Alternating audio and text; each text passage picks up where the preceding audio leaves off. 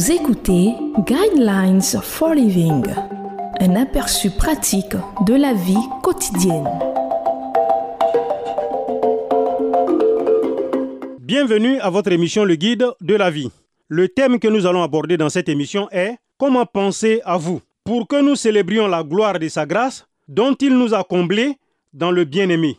Éphésiens chapitre 1, verset 6. Vous avez peut-être une collègue très compétente qui doit sans cesse être rassurée qu'elle est vraiment capable et qu'elle fait un bon travail. Comme elle n'a pas appris à s'accepter elle-même, elle doit constamment être encouragée à faire face à ses complexes. Peut-être c'est ce que vous ressentez. De même, beaucoup d'hommes compétents sont passés d'un emploi à un autre parce que, inévitablement, quelqu'un d'autre reçoit plus de reconnaissance qu'eux et il ne peut pas l'accepter. Il n'y a souvent pas de flexibilité dans l'image que nous avons de nous-mêmes et nous sommes souvent offensés.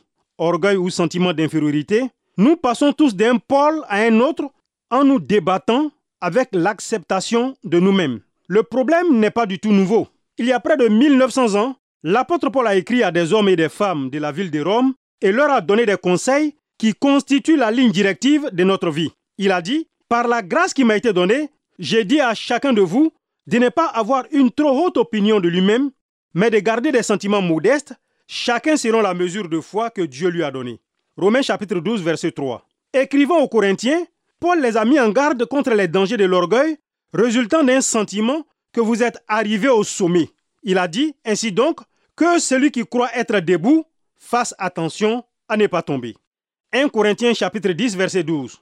Il se produit une grande libération de l'âme lorsque vous pouvez exprimer vos sentiments à Dieu et apprendre qu'il nous accepte sur la base de ce que Christ a fait sur la croix. La Bible dit, Dieu nous a comblés dans le bien-aimé qui est en Christ. Éphésiens chapitre 1 verset 6. Lorsqu'il nous accepte, lorsque nous devenons ses enfants par la foi, nous entrons alors dans une nouvelle relation avec lui. En résumé, Dieu a un dessein pour nos vies et ce qui se passe est la réalisation de son plan pour nos vies. C'est lorsque nous refusons de croire qu'il a un plan que nous essayons frénétiquement d'avancer par nous-mêmes, tout en soignant notre ego brisé lorsque quelqu'un d'autre prend de l'avance. Nous oublions la vérité du psaume qui dit Car ce n'est ni de l'Est, ni de l'Ouest, ni du désert que vient la grandeur. En effet, c'est Dieu qui juge.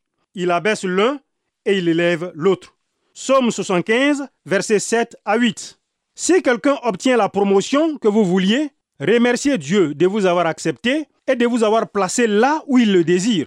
C'est pourquoi Paul a écrit, dans chaque situation, apprends à être satisfait. Philippiens 4, verset 11. En même temps, ne diminuons pas ce que nous sommes en permanence, en pensant que nous ne valons rien et que nous ne sommes pas bons pour personne. Si vous considérez que vous n'êtes rien en vous-même et que vous y ajoutez Christ, alors ce que vous obtenez est en relation avec Dieu lui-même et cela a une valeur éternelle. Vous rendez un mauvais service à la grâce lorsque vous vous rabaissez. Pensez-y de cette façon. Dieu ne nous a pas pardonné afin que nous puissions nous pardonner nous-mêmes. Dieu nous aime afin que nous puissions nous aimer nous-mêmes. Nous sommes importants pour Dieu afin que nous puissions lui faire confiance pour agir selon sa volonté dans nos vies. Ni l'orgueil, ni les sentiments d'infériorité ne produisent le genre d'hommes et de femmes qui sont heureux et déterminés dans la vie. Mais apprendre à accepter les circonstances de la vie et à faire confiance à Dieu pour accomplir sa volonté à travers ce que nous vivons est la clé pour vivre dans la dépendance de Dieu. Alors, nous pouvons ôter notre armure et arrêter de nous défendre.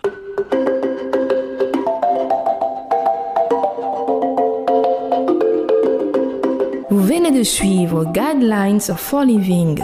Pour en savoir plus sur l'émission, veuillez contacter la station que vous écoutez.